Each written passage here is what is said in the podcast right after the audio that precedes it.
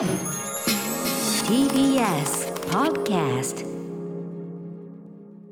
ではここからアトロクフューチャーパストです。この1週間でお送りしてきた情報や聞きどころをまとめて紹介して過去の放送を聞き返せるラジコのタイムフリー機能やポッドキャストラジオクラウドなど各配信プラットフォームと組み合わせて新しいラジオの楽しみ方を提唱しています。また番組の公式サイトでは過去そして未来のスケジュールを Google カレンダーに載せてお知らせをしています。聞き返す場合など参考にしてください。さらに Spotify では番組のアーカイブだけではなくオンエアした曲のリンクやここでしか聞けないオリジナルコンテンツアトロク放課後ポッドキャストを配信中。この後9時から配信します。すべてがまとまったプレイリストが便利でおすすめです。さあということでレックさん本編に入る前にはい。何かありますか、あのね、島尾さんから伝言を預かってるんですよ。あ。島尾真帆さんはい。ええ、島尾さんから伝言来まして、はいちょっと読み上げますね。はいえー、高木に伝言、あ私はいプロテイン飲んでます。ハート。筋トレの後の疲れがなくなりました。ハート。という、あの伝言が来ました。あの、先週島尾さんがジムに通い出したってお話で、疲れが取れないと、えー疲れて翌日も寝ちゃってはいっていう話あったじゃないですか。ええええで、高木の勧めでプロテインを飲むようになったみたいですね。よかたった、うん、そうしたら、あの、そう、筋トレの後、なんか疲れがなくなったらしく、あそうですか。ね、あれですかね、だから、もしかしたら食事制限もしてたのかもしれないですね、少しね。あー。それで筋トレすると、うん。燃やす、燃やすっていうか、そのものがないと、うんうん筋肉燃やし出しちゃったりするじゃないですか、逆もう逆にね、あ足んない時って。そうですね。あの栄養が足りなかったりするとそうそう筋肉細くなっちゃったりしますそうよねなんですよねうん、破壊した後再生しないから、そうですね。それもあったのかもしれないですね、もしかすると、ね。真帆さんの場合はせっかく筋トレしていて疲れている状態だったのでおそらくうんタンパク質とかの補給がちょっと足りなかったのかな、ですからプロテインで補給して疲れもねちょっと取れたのかなっていうふうに思いますその筋トレの後30分以内に飲むと効果的とか言いますよね。そうですね。いろんな説ありますが30分以内にプロテインを飲んでで1時間以内にすぐ食事を取るっていうのが、あの時系列としてはいいという一番なるほど。吸収がいいということでうん、ただ真帆さんあの、最近ね、うんええあのプロテインでもいろいろありましてアミノ酸入りプロテインもあるので、ええあのそれをちょっと真帆さんに勧めたいなって詳しく言うと。入ってないやつもあるんだ。タンアミノ酸パク質だけそうですタンパク質メインのものがあるんですけどタンパク質かけるアミノ酸っていうのもありまして、あのスティックタイプのシュガータイプのもあのなんていうか顆粒タイプのもあるので、えそれ飲みやすいのもあでもなんかさ、うんあの僕も昔ジム通ってた時とかにさ、えちょっと飲んでたりしてたんですけど、えはい、なんとも言えない味ですよね。あプロテインですか？プロテイン。えレックさんあのちゃんと水に溶かしたりとかして飲んでたんですか？そうそうそうそうそうあそう。レックさん何年前ですかね？今もういろんなのありますよえ本当いやもう20年は経ってないけど十数年前ですねそう。かもう今は逆にえ違うの？はい変なジュースより美味しいぐらいのあそうなの？はい。あのメーカーによる僕のんですけど。頃はうんバリウム飲んでるみたいな感じだったんですよね。レクさんそれって何味とかもうない時代ですか？プロテインって。いや一応バニラって書いてあったけどどこがやねんっていう感じの 味だった記憶がありますけど、あそうですか。えーいろんなおすすめメーカーあるんですけど、んまり美味しいもんじゃなかったっすね。あそうですか。僕今使ってるのエクスプロージョンっていうメーカーなんですけど、えーあのもうとにかくエクスプロージョンって爆発？エクスプロージョン爆発。まあそれ そういう意味もありますけどあのとにかくあもう味がすごくて。杏仁豆腐とかメロンとかバニラももちろんそうですしカフェオレとかなんかえでもそれってピーチとか。メロンフレーバーのバリウムみたいな味じゃないの？全く違います。違うの？はい。もうもうバリウム感ないの？ないですないです。もうみじんも感じないです。えドロッとしてないの？もう今のって？えっと混ぜる水の量によるんですけどうん。あのとろっとはしたりもしますよ味によってはただまあほんとクリーミーであそう。はい甘くてっていうシェイクみたいな感じ？シェイクするんです水と混ぜてあ、粉をじゃマックシェイクみたいな感じ？あイメージちょっとそっち寄りですねドロッとしてるけど美味しいっていうことで言えば。ああ、なるほど、ね。とにかく美味しいのであそう。あと甘いやつもあればあの酸味がありますよとか甘さと酸味ちょっとちょうどいいバランスですよとかいろんなもう酸味？酸味があの甘すぎるのが嫌だっていう方は酸味も入ってる味を選ぶとちょうど甘さと酸味何？柑橘系みたいな？柑橘系ですねあのブラッドオレンジ味とかあったりとかカシス味があったりとかへえ、あ、そうなんだ。そんなバリエーションだ。俺の頃はチョコレートとバニラからしかなかったね。あですよね昔本当大変ご苦労されたっていうのを聞いたことあります本当あ、にそうですか。今美味しいんだ。美味しいちあ、ょそう。っとレクさんにまあでも俺はリングフィットアドベンチャーレベルだから、そんなにゲームのね。高負荷な筋トレじゃないんですよ。あの、低負荷、中負荷の繰り返し、しかも自重トレーニングなんで、ええまあ、プロテイン飲むほどのことはやってないんじゃないかなと思うんですけどね。あーそうですか。ただあの人ってやっぱり食事であの意識してあのタンパク質を取りに行かないと不不足しがちって言われていて、はいはい、なのでプロテインを、ね。はい、買っておいて特にあの朝起きた時にあの適量飲むだけでもだいぶ違うって言いますあね食事だけじゃちょっと足りないってこと食事だけではどうしても不足しがちというところがそう考えると日本人の食生活ってさ、野菜が足りないと言われ、タンパク質も足りないと言われ、何が足りてるんだっつったら結局米でしょ。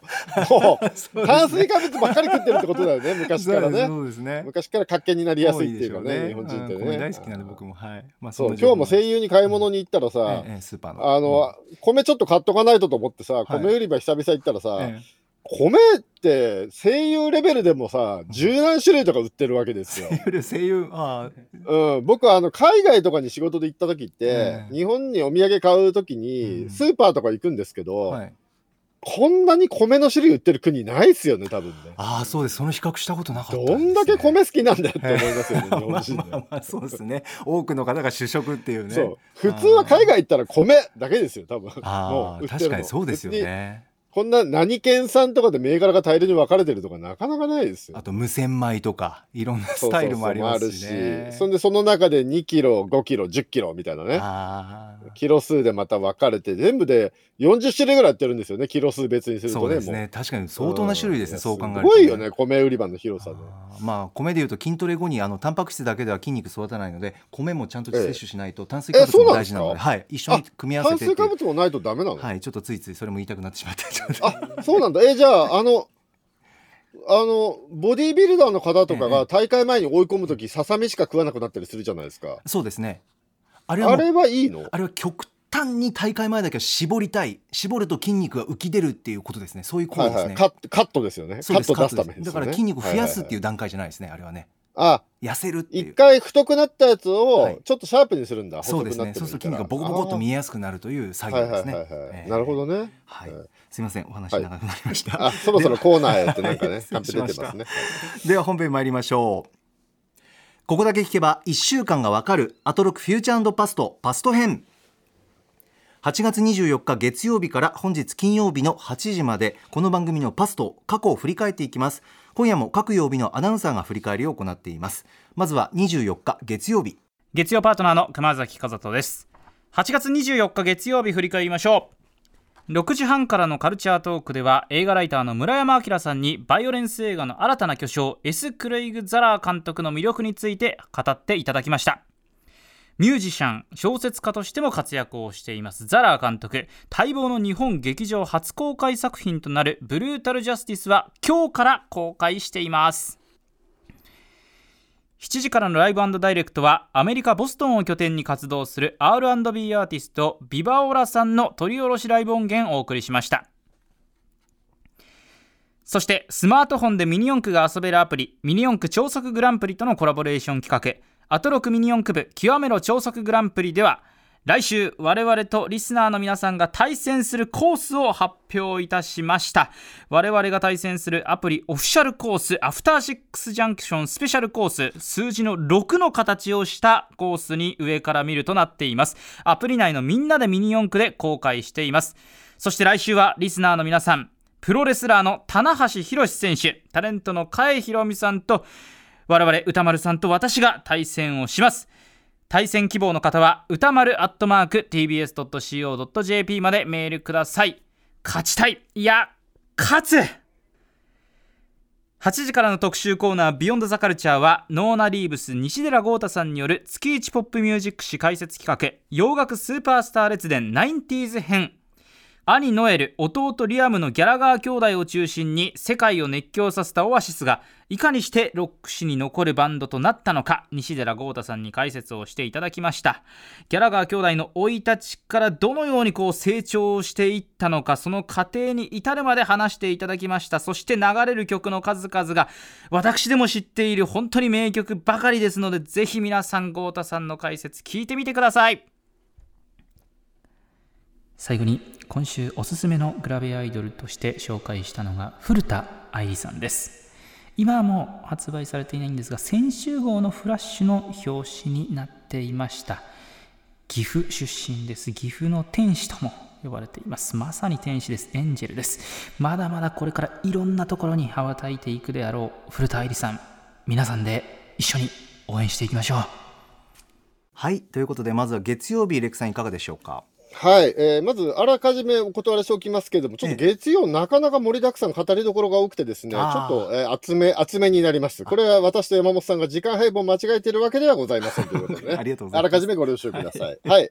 えーまずは18時半ですね。はいえーエス・クレイグ・ザラーの魅力っていうね、村山明さんによる、これね、ね、ブルータル・ジャスティス楽しみですね、これね。私見ましたんですでにあで、山本さんだって村山さんが紹介した時にガンマン対食人族早速見てましたよね。見ました見まししたですよね最高で大好きですねた。あれも何とも言えない、何とも言えない映画ですよね。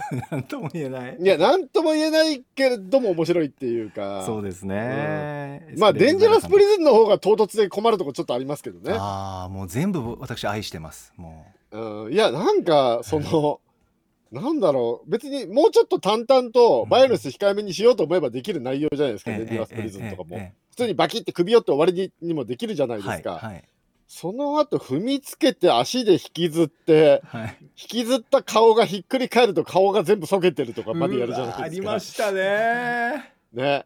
とか、まあなんかあと、腕をバキッと言ったら普通はバキッて音でちょっと変な向きに曲がるぐらいだけど中から骨飛び出たりするじゃないそうですね。そうそうそう。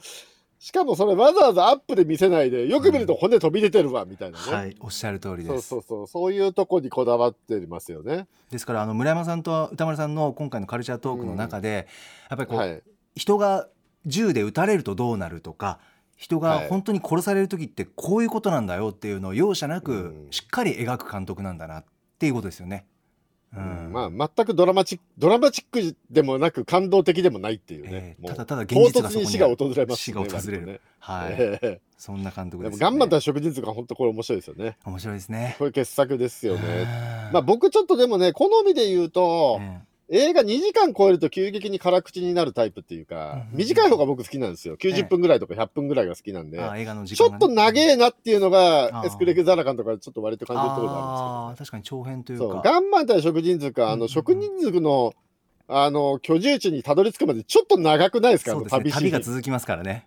そう、ちょっと旅長えなとか思うんですけど、ええええええまあでもそのためが逆にね、ついてからのあの展開にはねすごいってるね。んですよ、聞くんですけどねますよね。そう、ためたからこそあれがあるというのもまあ分かっちゃいうるんですよーん見ね。返したいなもう一回。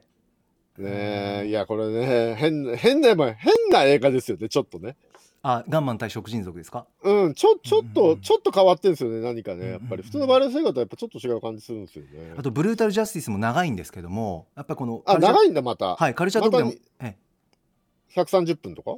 結構いってたと思いますね時間が。2時間はあったと。2時間超えてますね。あじゃあ、また超えるってくるんですえねー。ただあのーねお二人も話してましたけど会話劇とかもいいんですよ、やっぱりこう何気ないところでこうなんか人が殺す殺す殺されるとかっていう前にこう何気ない日常の会話とかもたっぷり描かれていてちょっとね会話はなんかそういう会話は入れるけど、ええ。あの、説明台詞とかはあんまりないんですよね。そうですね、状況でちゃんと分からせて映画的に見せていくっていう感じええええあですよね。2時間39分あるということですよ、ブルータルジャえ、ス。ね、そんな長いの？はい。結構あります。タルジャスティス、マジで？レックさんどう思うのかな？え ?159 分？はい。今日から、えっと東京の新宿バルトナイン。それから大阪でも公開ですよね。はい。そんな長いんだ？あそうですか。じゃあちょっと覚悟していかないとな。だってもうあと20分、あと20分あったらエンドゲーム級じゃないですか、それ。ああアベンイジャーズのンフィニティウォーぐらいあるってことだよね。それもうね。やばい。そんな長いんだ。いや見てほしいないやでも僕、はいエスクレグザラ監督がどういう人かよく知らなかったんで、えええあのデスメタルのバンドやってるとか、え、そうでしたね面白かったですねね。うん、なんか小説とか脚本書いてるのは知ってたんですけど、あデスメタルのバンドやってたんだっていうう。んしかも YouTube のフォロワーがすごい少ないんですよ、ね。っていう話とか最高でしたよ、ね。最高でした。割と映画界でこんだけ注目されてるのに、バンドの方全然注目されてないっていう。あーぜひねこのカルチャーと聞いてもらいたい。うんそう、と、その特集の中で言ってたバンド名とかはいググったんですけど、全然出てこなくて。検索しても出てこないぐらいの出てこないですどうやったら見つかるんだろうと。あーそうなんだ。そうなんですよえーちょっとはい何か分かれこれちょっとあのばアトロクで伝えたい。もし分かったらね、うんうんアトロクのツイッターとかでリンク貼ってほしいです。あーそうですね。はい。はい。それからすみません。月曜日私個人的にライブダイレクトのビバオラさん、うん。ちょっと先ほど流れましたがもううんとにかくかっこいいのでこちらはラジコのタイムフリーでチェックしていただきたいですね。歌丸さんのマネージャーライムスターのマネージャー幼いさん女性マネージャーもおすすめでっていうところもありましたけどね。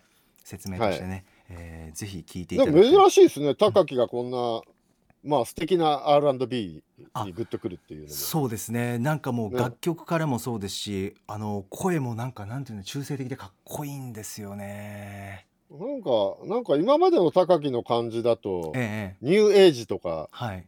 アンビアンビエントとか、はい。ローハイヒップホップとか、なんか、そういう、そういうラインだったじゃないですか。ええ何か内省的な音楽がすごい多かったじゃないですか。えええね、ちょちょっとこういうヒップホップ、ヒップホップじゃない、R&B とかにこうグッときてるっていうのも、割と珍しいですね。そうですね。コロナ禍でちょっとなんかうん。映画も明るいの見たりとかもしますし、なんかこうちょっと変わって内省的だけじゃちょっとまずいのかなっていうのもありまして、ああ、なるほどね。はい、でビバオラさんってでも今、現役大学生っておっしゃってましたよね。21歳の大学生アメリカボストン拠点ですって、ねバークリー音楽大学って超名門ですよね。そうですね。彼ってあすごいもわかるっていうようなね。はい、ね。そんな方です、はい。ぜひ聞いてください。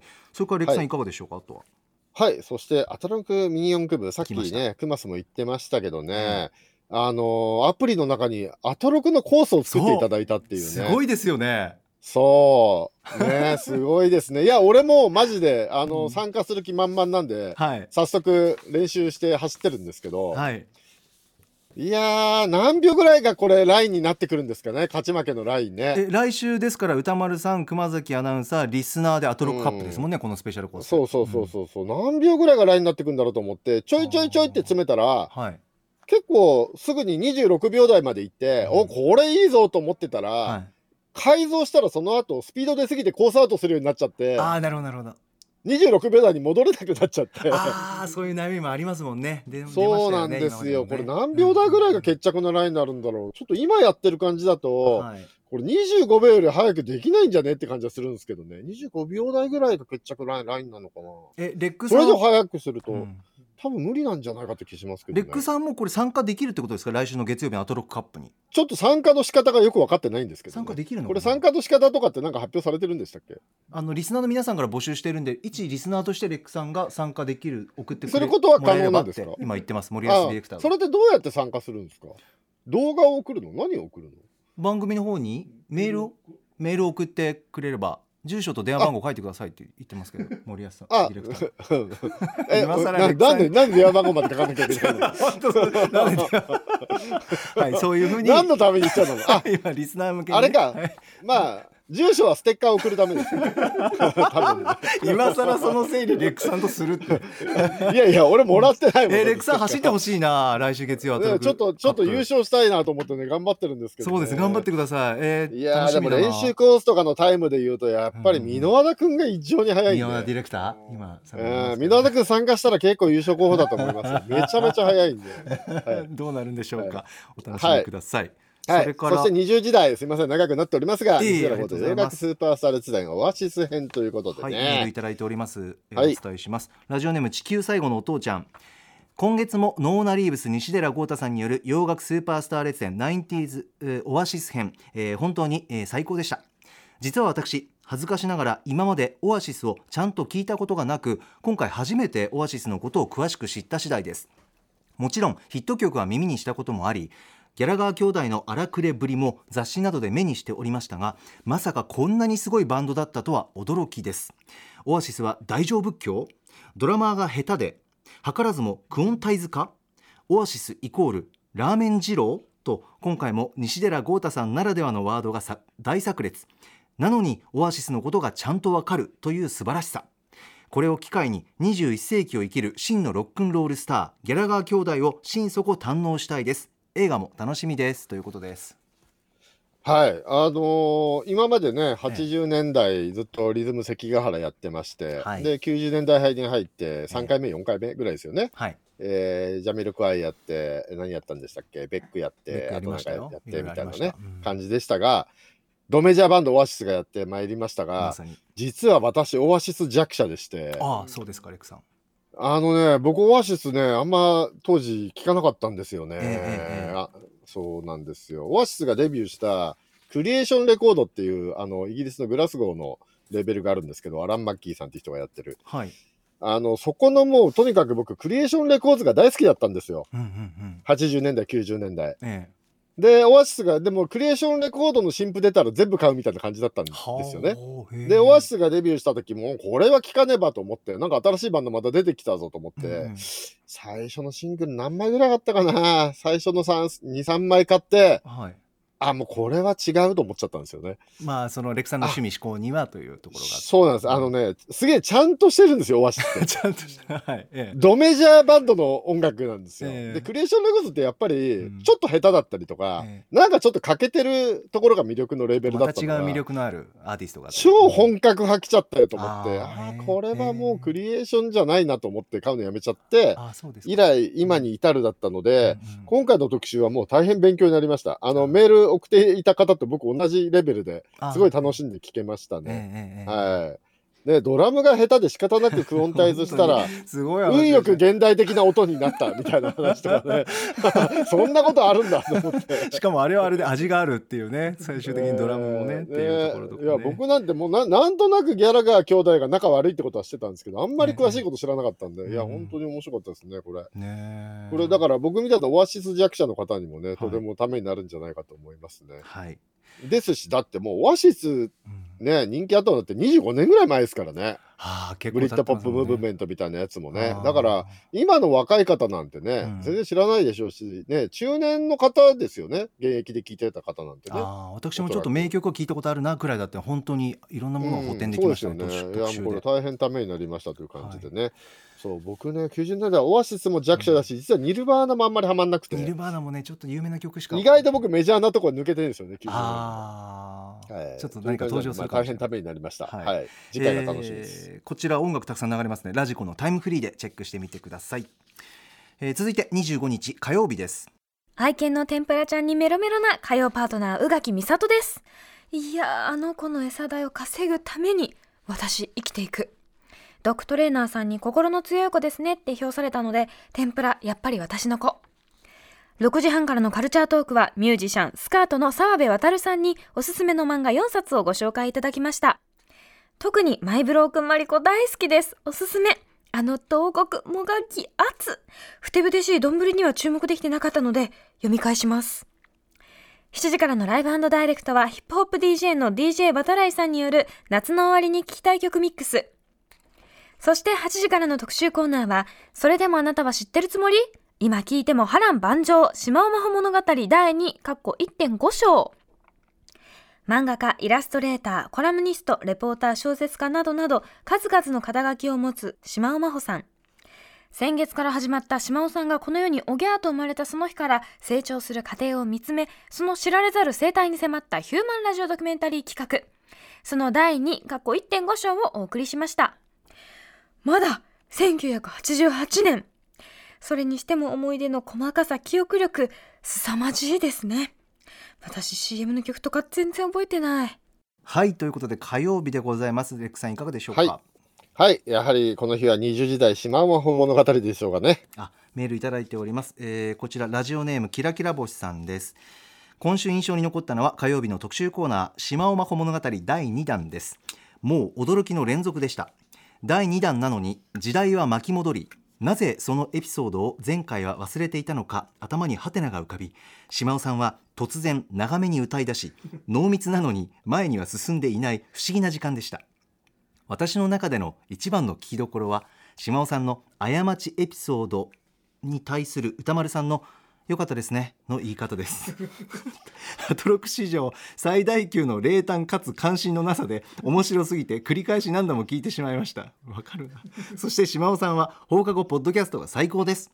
どの放課後も好きなのですが放課後感が一番似合っているのは島尾さんで島尾さんの良さがますます発揮されるなと思います、えー今回も放課後ポッドキャストは、えー今夜9時からアトロクの後あ Spotify で配信されます。そちらもチェックしてみてください。レクさんいかがでしたか？はいね第2章かと思ったら1.5章だったっていうね。まさかの1.5前回の補足補足ですね。そうでしたね。前になかなか進まない。まあいろいろ思い出してきたんでしょうね、ご本人もね、えーそうでしたね。ねえー今回はメインになったのは割と親友のえっちゃんのエピソードっていうのがね。ちゃんの存在、えーあれは真帆さんやっぱり補足しておかないとですよね。あの存在大きい、えー年が離れたお兄さんが日テレで働いていて 天才たけしの元気が出るテレビのスタッフでたけしのことをたけちゃんって呼ぶのがものすごい大人っぽくて憧れたっていう 話。すごい話だったな。もともとはもともとはなんか島尾さんがいろんな芸をやるようになったのはえっちゃんのプロデュースによるものだったそうなんですよね。構図見えましたね、うん。えっちゃんがあそのね。島尾さんに「あこれやってみなよ」とか、こうしようよ」っていう多分先導役でで 島尾さんもやってみるっていうような、うん。言われるがままにやっていて、えっちゃんが転校することによってそこからねソロ活動というかセルフプロデュースが始まったっていうね。そうですね、はい、そこからピンの活動が始まるっていうね、ん。お話とまああとはみんなが、えー恋心を抱いていた小池先生というね、はいえー教室でタバコを吸ってマイマイアミバイスが大好きなえー 小池先生の話っていう。ほとほぼほぼえっちゃんと小池先生のお話がメインだったいやそうでしたね。えまああと驚いたのは、えっと、島尾さんが一人で鹿児島に小学校の低学年ですかね、ん。鹿児島に飛行機で行っていたっていう話とかすごいですよねこれ。なかなか小学校低学年なんて一人で電車も乗れないじゃないですかいや本当怖いですよ。ねえ一人で飛行機乗っちゃってすごいですね。うん。割と自立してるんですねぼんやりしてるようでね。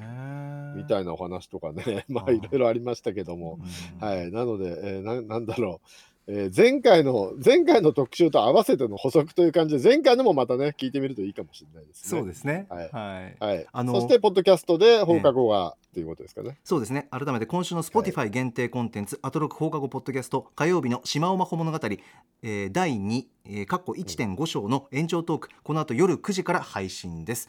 ちなみにはいレックさん、あのーは個人的には今回の真帆物語はまたあええ。の素材流してくれましたね、怒られた後に自分でこうあアメリカだったかな？ニューヨークには行かないというニューヨークへはい行かへん行かへんシリーズ。イカイカ編編シリーズ最高に可愛いですよねでも前回とまた使ってるとこ違いましたよね。違ったからありがとうと思違う違うとこ使った。どんだけあれ長尺なんだよって話ですよね。ええまだバージョンあるそうですよいろいろ。まだまだ残ってる。そうなんでニューヨークへイカ編シリーズ好きなのよ。あれ島尾真帆美が一番出てる気がするのね。ちっちゃい頃の。最高。あそこだけちゃんと切り取ってポッドキャストにできないのかな。ねいやていうかダウンロード販売でしょやっぱり。そうですよね。別にイカ編だけねそれでマネタイズしてった方がいいと思うんだけどね、ありがとうございます。リクさんいつもはいイカ編あそうだ前回振り返った時っええ。てまめぐさんと一緒に振り返ったんですよね。確かね。思い出してきたそうか。そうですよ、中島めぐみさんもこの振り返りコーナーにいて。そうだそうだ。ええ思い出してきた。思い出してね、でもなんか島尾さんがなんか今日メール来ましたけど、ええ。なんか新しいシステムでやったんだけど、うんなんかいろいろなんか馴染めなくて今回はうまくいかなかったってすごい本人的には納得がいかない特集だったみたい本ですよ。当にめちゃくちゃ真面目な方なんで不完全燃焼みたいな感じでなんかちょっとぼやいてましたよ。いやでも今回貴重なシリーズですよ特集中にやっぱり歌丸さん宇垣美里さん島尾さんで、こうなんか独特な空気も流れた瞬間も多々あったんで、やっぱりこれも聞いてる分にはね 音質すごい良くなってて聞きやすいかなと思ってたんですけどね。えーもう本人はやっぱ自分に厳しいんで納得厳しいかないみたですよごいでしたね。自身にね、はいえー次回も楽しみです、はい。さあ続きまして26日水曜日です水曜パートナーの日々真央子です。8月26日の水曜日放送を振り返ります。6時台のカルチャートークでは、白夜処方の森田修一さんが登場。雑誌ブブカで歌丸さんが連載中のマブロンで取り上げられたアイドルソングを聞きました。7時からのライブダイレクトはディスクユニオンさんによる8センチ短冊 CD オンリーの DJ プレイをお届け。そして8時からの特集コーナービヨンドザカルチャーは、ペンはまだまだ負けてない。映画界、そして世界を動かした歴史的偉業、ワインスタイン報道を改めて知る特集。アメリカ映画界で神とまで呼ばれたプロデューサー、ハーヴェイ・ワインスタインの性的嫌がらせを告発するスクープ記事がニューヨーク・タイムズに掲載され、この一連の報道は瞬く間に反響を呼び、世界中の女性たちが連携して立ち上がる MeToo 運動へと一気に発展していきました。この報道の裏側には一体何があったのか、この報道が成功した鍵は何だったのかなど、ワインスタイン報道の詳細な裏側をまとめた本、その名を暴け、ハッシュタグ MeToo に火をつけたジャーナリストたちの戦いを翻訳された翻訳家、古谷みどりさんにお話を伺いました。またこの特集の中では本書の一部も朗読させていただきました。ありがとうございました。被害者としてオンレコ、名前を明らかにして証言してくれた女性たちの勇気ある決意や、またそれまでに至る様々な葛藤、どれだけの大きさだったのか、世界を動かすほどのどれだけのパワーのあるものだったのかということを改めて知ることができましたし、また担当記者のお二人の徹底したジャーナリズムには感服しました。ハッシュタグ MeToo まだまだ始まったばかりです。そして私事ですが来週はお休みいただきます。高木さん、いよいよ歌丸さんと3時間みっちり一緒にいられる時がやってきましたね。特集楽しみにしてますよ。はい ということではい、おめでとうございます。ありがとうございまます来週水曜日お邪魔いたしますす。はい、しかも食に合わせた特集ということでね。そうですね楽しみでござね、います、もう完全に高木接待。いやいや接待はいえー忖度していただきましたはい。えー、18時半から、えー、恒例のマブロンですね。はい。歌丸アイドルソング辞表マブロンでございますけど、まあね、5曲紹介いただきましたけど、どれもこれも本当に素晴らしくてですね。よかったですね、まあ、1曲目がまず小西浅原プロデュースでね、はい。えー、2曲目が佐々木喫茶さん、3曲目がボガンゴボボガンボスのカバーだったりとかね、はい。まあ本当にいろんな曲、もうどれも本当に素晴らしいんで、皆さん聴いていただきたいんですけども、えちょっともうここのところ、この歌丸アイドルソング辞表マブロンのコーナーなんですけど、ええもう名曲ばっかりになってきてるじゃないですかえ。はあは遊びがないっていうか。で、歌丸さんもこう原稿を書いてるかあら、うんその評論としても出来上がってるし、うんはいもうものすごい聞き応えがあるコーナーになってるんで、ええ。もう僕このコーナー20時代でいいんじゃないかっていう気がしています。ああ20時代でたっぷり本格的にもっとそうなんですよ、曲ももっと長く聞きたいなっていう気持ちにもなるじゃないですか。もうちょっと聞きたいってところで終わっちゃうから、もうちょっと長く聞いて、そうう、ん評論もそれぞれね、長く聞けるといいなと思うんで、ええ。なんかこの16時半に忙しくやってるのがもったいないなって気持ちになってきちゃいましたね、もうここ数ヶ月聞いてて。しかもレックさんあのやっぱりこうちょっと季節季節の節目で今回だったらあのね夏っぽい曲多かったじゃないですか。ははい、ラスト2曲がね、サマーソングなはい、ですから春夏秋冬に合わせて、こうどっかで特集でっていうのもやっていただきたいなっていうふうに思いましたし、うん。ね。うん。アイドルソングってやっぱり季節感ね、すごい出してきますそうからね。ですよね、うん。すごく嬉しいまあでもまさかのの最後のハイパイオがね、優勝みたいな感じでも良かったですよね。そうですね。すね。最高でした。はい。こちら音楽流れますね、タイムフリーで皆さん聞いてみてくださいはい。で、まあ軽くだけ触れますが、ライブダイレクト、うんえっと、都内某所のスタジオが閉まっちゃうって、これが、あの、例の笑っていいともスタイル、テレフォンショッキングスタイルの最終回ということでね。はい なんかよくわからない、オフィスラブさんの説明いろいろあったけど、何言ってるのか全然わからなかったんですけど、まあ一応最終回ということなので、あの、このコーナー好きだった人はぜひ聞いてみてください。あそうですねありがとうございます、えーはい。えーそれからビヨンドザカルチャーメールいただいておりますはい。えーこちらラジオネーム仮暮らしのナオトッティさん。今週は特に水曜日のワインスタイン報道を改めて知る特集が心に残りました。普段はふんわりとしたイメージの日比さんがワインスタインによる横暴と男性社会による女性の搾取に毅然として反対する姿勢がいつもと違う声色から伺い知ることができました。法律による逆だ法律による虐待だとしか思えないという日比さんの言葉。最低の男たちの集まりという翻訳家古谷みどりさんの言葉から僕たちの生きる社会はいかに女性にとって不均衡な構造なのかと思いを巡らせずにはいられません。団結した女性たちによってワインスタインという巨悪が倒れた物語。この本絶対買おうと思いましたというメールでございます。ちなみに本の名前はその名を暴けハッシュタグ MeToo に火をつけたジャーナリストたちの戦いという本でございます。レクさんいかがでしたか？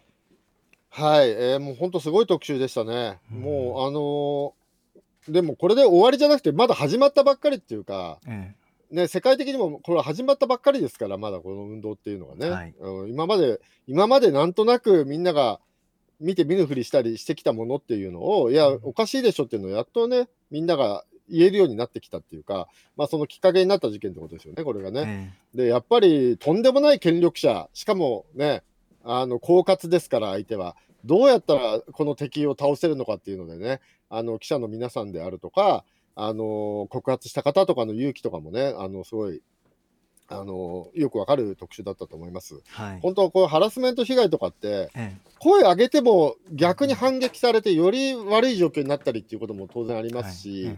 で告発したところで別にあの自分にとって名誉なことではないじゃないですか、その性被害に遭っていたことっていうのを、はい。それを言わなきゃいけない、言わないと変えられないっていうのは本当にひどい話ですよね、これね。ですね。で、まあ僕はこの性被害あった方のね、気持ちが分かるとかおこがましくて言えないですけども、えやっぱりハラスメントの問題でいうと、その性被害ではないですけど、パワハラとかも全然横行してるわけじゃないですけど、まあこれはいろんな職場であるとか、いろんなところでね、あの、あることだと思いますけれどうんうんも、やっぱりその、力関係を利用して相手の尊厳を傷つけるみたいなことっていうのと戦うっていうのは、まあ、本当に勇気もいるし、カロリーもいるし、で、あ明らかに被害者なのになぜか攻撃されたりもするじゃないですか、うん告発すると。えはいまあ、本当に理不尽ですよね。本当にだから、この番組でも、まあ、今回だけでなくて、これを足がかりに、こういう問題っていうのはずっとやっていかなきゃいけないんだろうなっていうか、やってほしいなと思いますね。そうですね。うん。はい、でね、こういう特集っていうと、僕、やっぱり火曜日の宇垣さんって印象があったんですけども、そうでしたね。日比さんもすごく良かったですね、メールもありましたけどね、はい。うん、とても良かったと思います。はい、皆さんぜひ、これ、引き続きでもね、うん、こういう特集、どんどんやってほしいなと思います。そうですね。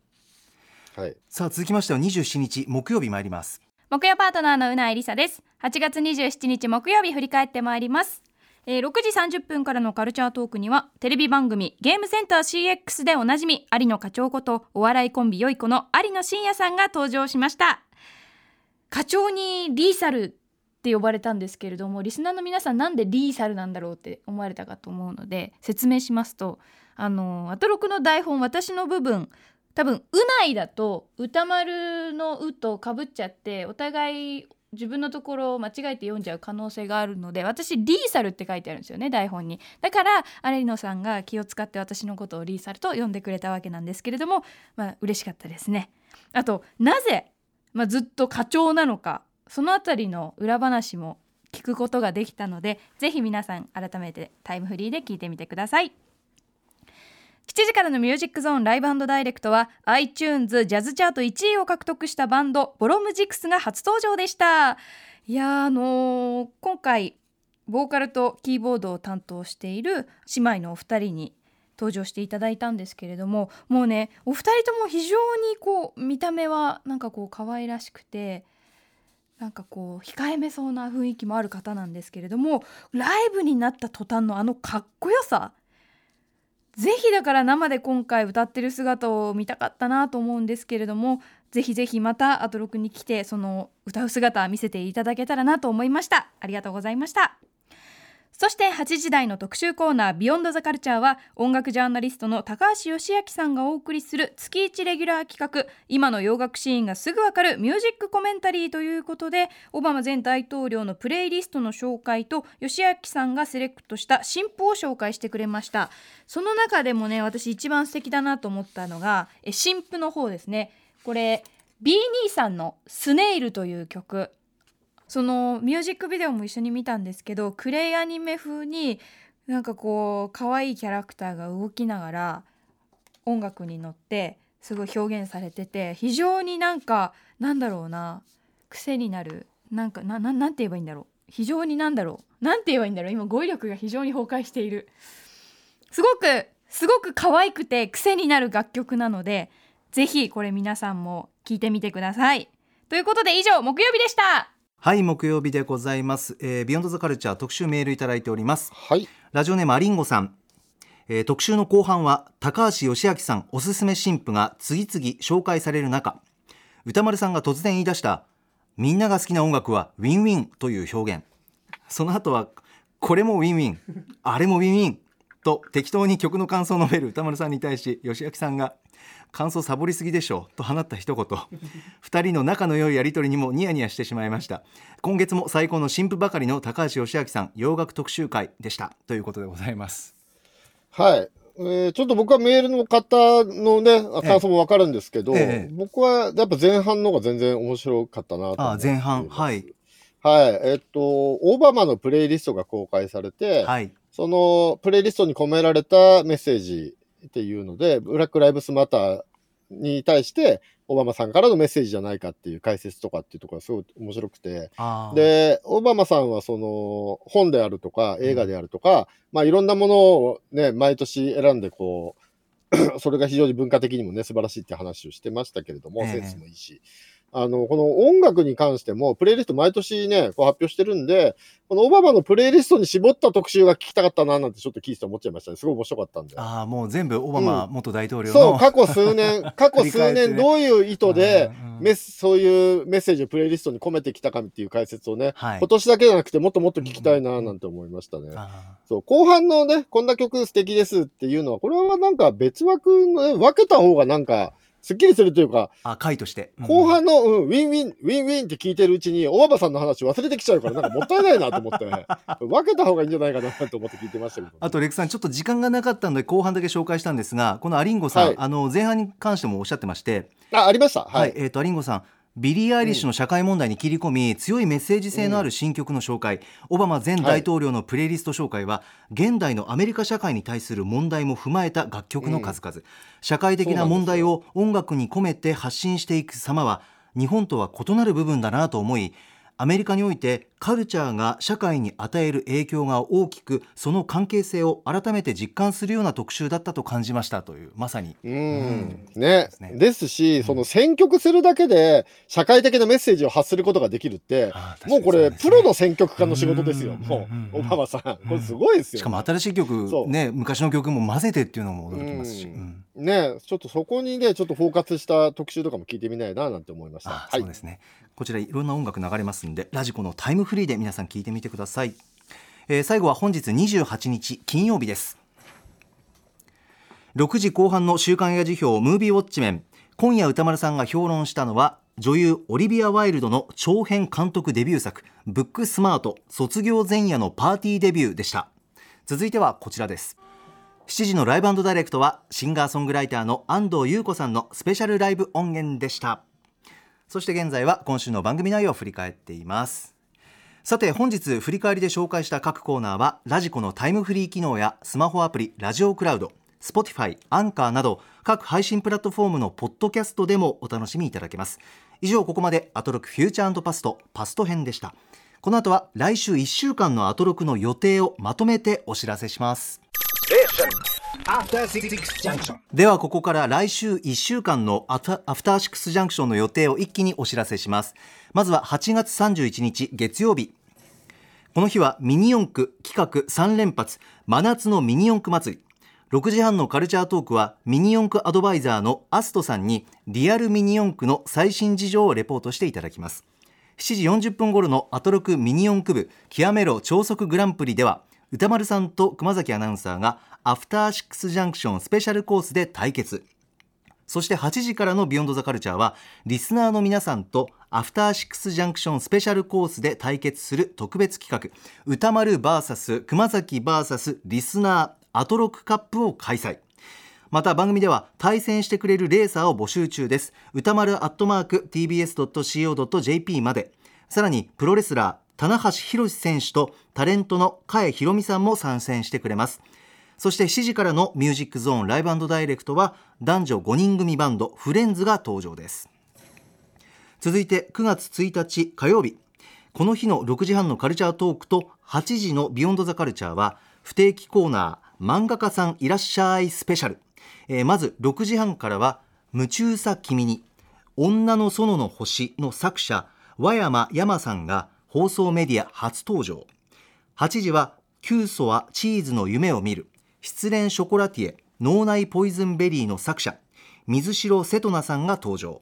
また特別ゲストに学者で漫才師そして水城さんの大ファンでもあるサンキュー達夫さんをお招きして水城さんにインタビューを行っていきます。そして7時はドラム缶からできた楽器スティールパンを操る新世代スティールパンオーケストラ。ワイワイスティールバンド登場です。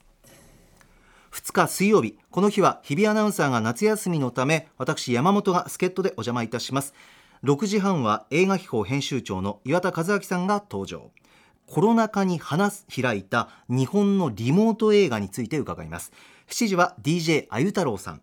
8時は高橋良樹さん寺澤ホークさんをお迎えして映画の中の好きな食事シーンについて語り合います。またリスナーの皆さんからも映画の中の好きな食事シーンを募集中です。3日木曜日6時半国立新美術館で開催中の展覧会漫画都市東京日本の漫画アニメゲーム特撮2020の見どころなど国立新美術館客員研究員の宮本良平さんに伺っていきます。7時のライブはシンガーソングライターの黒川沙羅さん登場。8時は視覚や聴覚に障害を持つ人でもゲームがプレイできるようサポートする機能。アクセシビリティ機能について全盲のバイオリニスト白井孝明さんに解説していただきます。そして4日金曜日6時半からの週刊映画辞表ムービーウォッチメンブルータルジャスティス評論です。7時は4人組バンドアトラクションズ登場。8時からは1週間の番組を振り返るアトロックフューチャーパスト脚本家映画監督スクリプトドクターの三宅龍太さん来てくださいます。レクさんお待たせいたしました。来週いかがでしょう？あレクさん声がちょっと届いてないかもしれない。こちらに。ちょっと音声ああれ？あ来ました。今来ました。あ、大丈夫ですか？はい来ました。ななぜだろう？こっちは全然なんともないですけど、なんだろうね。はい。えー、まずは月曜日、ね、ミニ四駆3連発っていうか、もう一日、丸一日ミニ四駆の日ですね、これはね。そうですね6時半、アストさんでミニ四駆、リアルミニ四駆の解説。ごいで、7時台は、えー、歌丸対クマス。えっ、で、8時台ははい歌丸対クマス対リスナーってことですもんね。そうですねはい。なんかでもこの、歌丸対クマス対リスナーの仕組みがいまいちよくわかんなくて、どういう形でた対決するんですかね、これ。えいっすあふあの複数でえっとうん。コースを回れるんですね。4人対戦ぐらいで。で、回れるんだ。うん。ああ、そっかそっかそっか、募集して、はい。え、じゃあ予選とかやるの？それとも、だって、これー。応募がだってすげえ100人とか来ちゃったらどうするの ?200 人。そうですね。あのね。出場したいという方をどうやってふ絞るのかってことですよね、うん。ちょっと分かり次第お伝えしますがこれもしかしたらリスナー、リスナーは夕方4時ぐらいから何回も予選で戦って数が減るとか。レクさん今情報入りましてえっと、ええ。アトロクの箕輪田ディレクターと対戦してえ勝ったら、勝ったらな腕前を箕輪田君に勝たないと出れない腕前をチェックするんですって いや勝たないとというか出れないよ。あの腕前をチェックするあくまでということですあ、そうなんだ。だからレクさんも出るのがハードル高い やでもえ。箕輪田君に勝たないといけないの？勝たないと出られないという情報ではないです。じゃないけど一回ミラダディレクターと一緒に走るという。はい。あ、そうなんですね。ね、寝踏みされるんだね。いやそんなことはないですよ。どんぐらいの実力なのかなというはい。そうですかチェックさせてくださいということでございます。はい。はい。そして火曜日は、え、あの、夢中さきミニと女の園の星の作者は山山先生ですね。山さんこれ非常に楽しみでございます。は。はいい。そして水曜日ね、うん来ましたよ、高木が。いやーえ、初めてなんですか？あなた8時台。初初めてではないですね。どこかで代打で過去に出演したことはあります。木曜日だったかな？え、それ歌丸さん。んと一緒だった？歌丸さんと一緒でした。あ、じゃあ一回はやってるんだ。はい。歌丸さんと。はい。はいはいあの雑誌のゴート関特集っていう。今でも。ああ関東ゴート集ああれ面白かっ失たね。あれ面白かった、ね。ありがとうございます。あ、あの時か。あ、あの時高木だったあの時の記憶を忘れない。はいはいはいはいでついに来ました。しかも今回は高木に合わせてますからね、特集内容ね。そうですね。すごく嬉しいです。うん。もう大好きなんで食事シーン語り合いたいな。どう考えても吉木さんと寺澤奥さんをお迎えの時点でろくな食事シーンじゃないことはもう確定してますからね。ろくでもないシーンばかりでしょうねおそらくね。ないと思いますよ。あの 絶対いい食事シーン最高な。ほほっこりするような食事シーンは多分ないと思いますあないですか、えー僕はもう本当にないですぜこの二人だったら多分。絶対美味しくないだろうなこの食事っていうシーンが好きなんです。まあこの二人もそっち路線なんで多分、大丈夫だと思いますよ。レクさんありがひどいとうございます食事シーンばっかりになれると思います。お疲れ様です。お疲れ様です。はい. After Six Junction.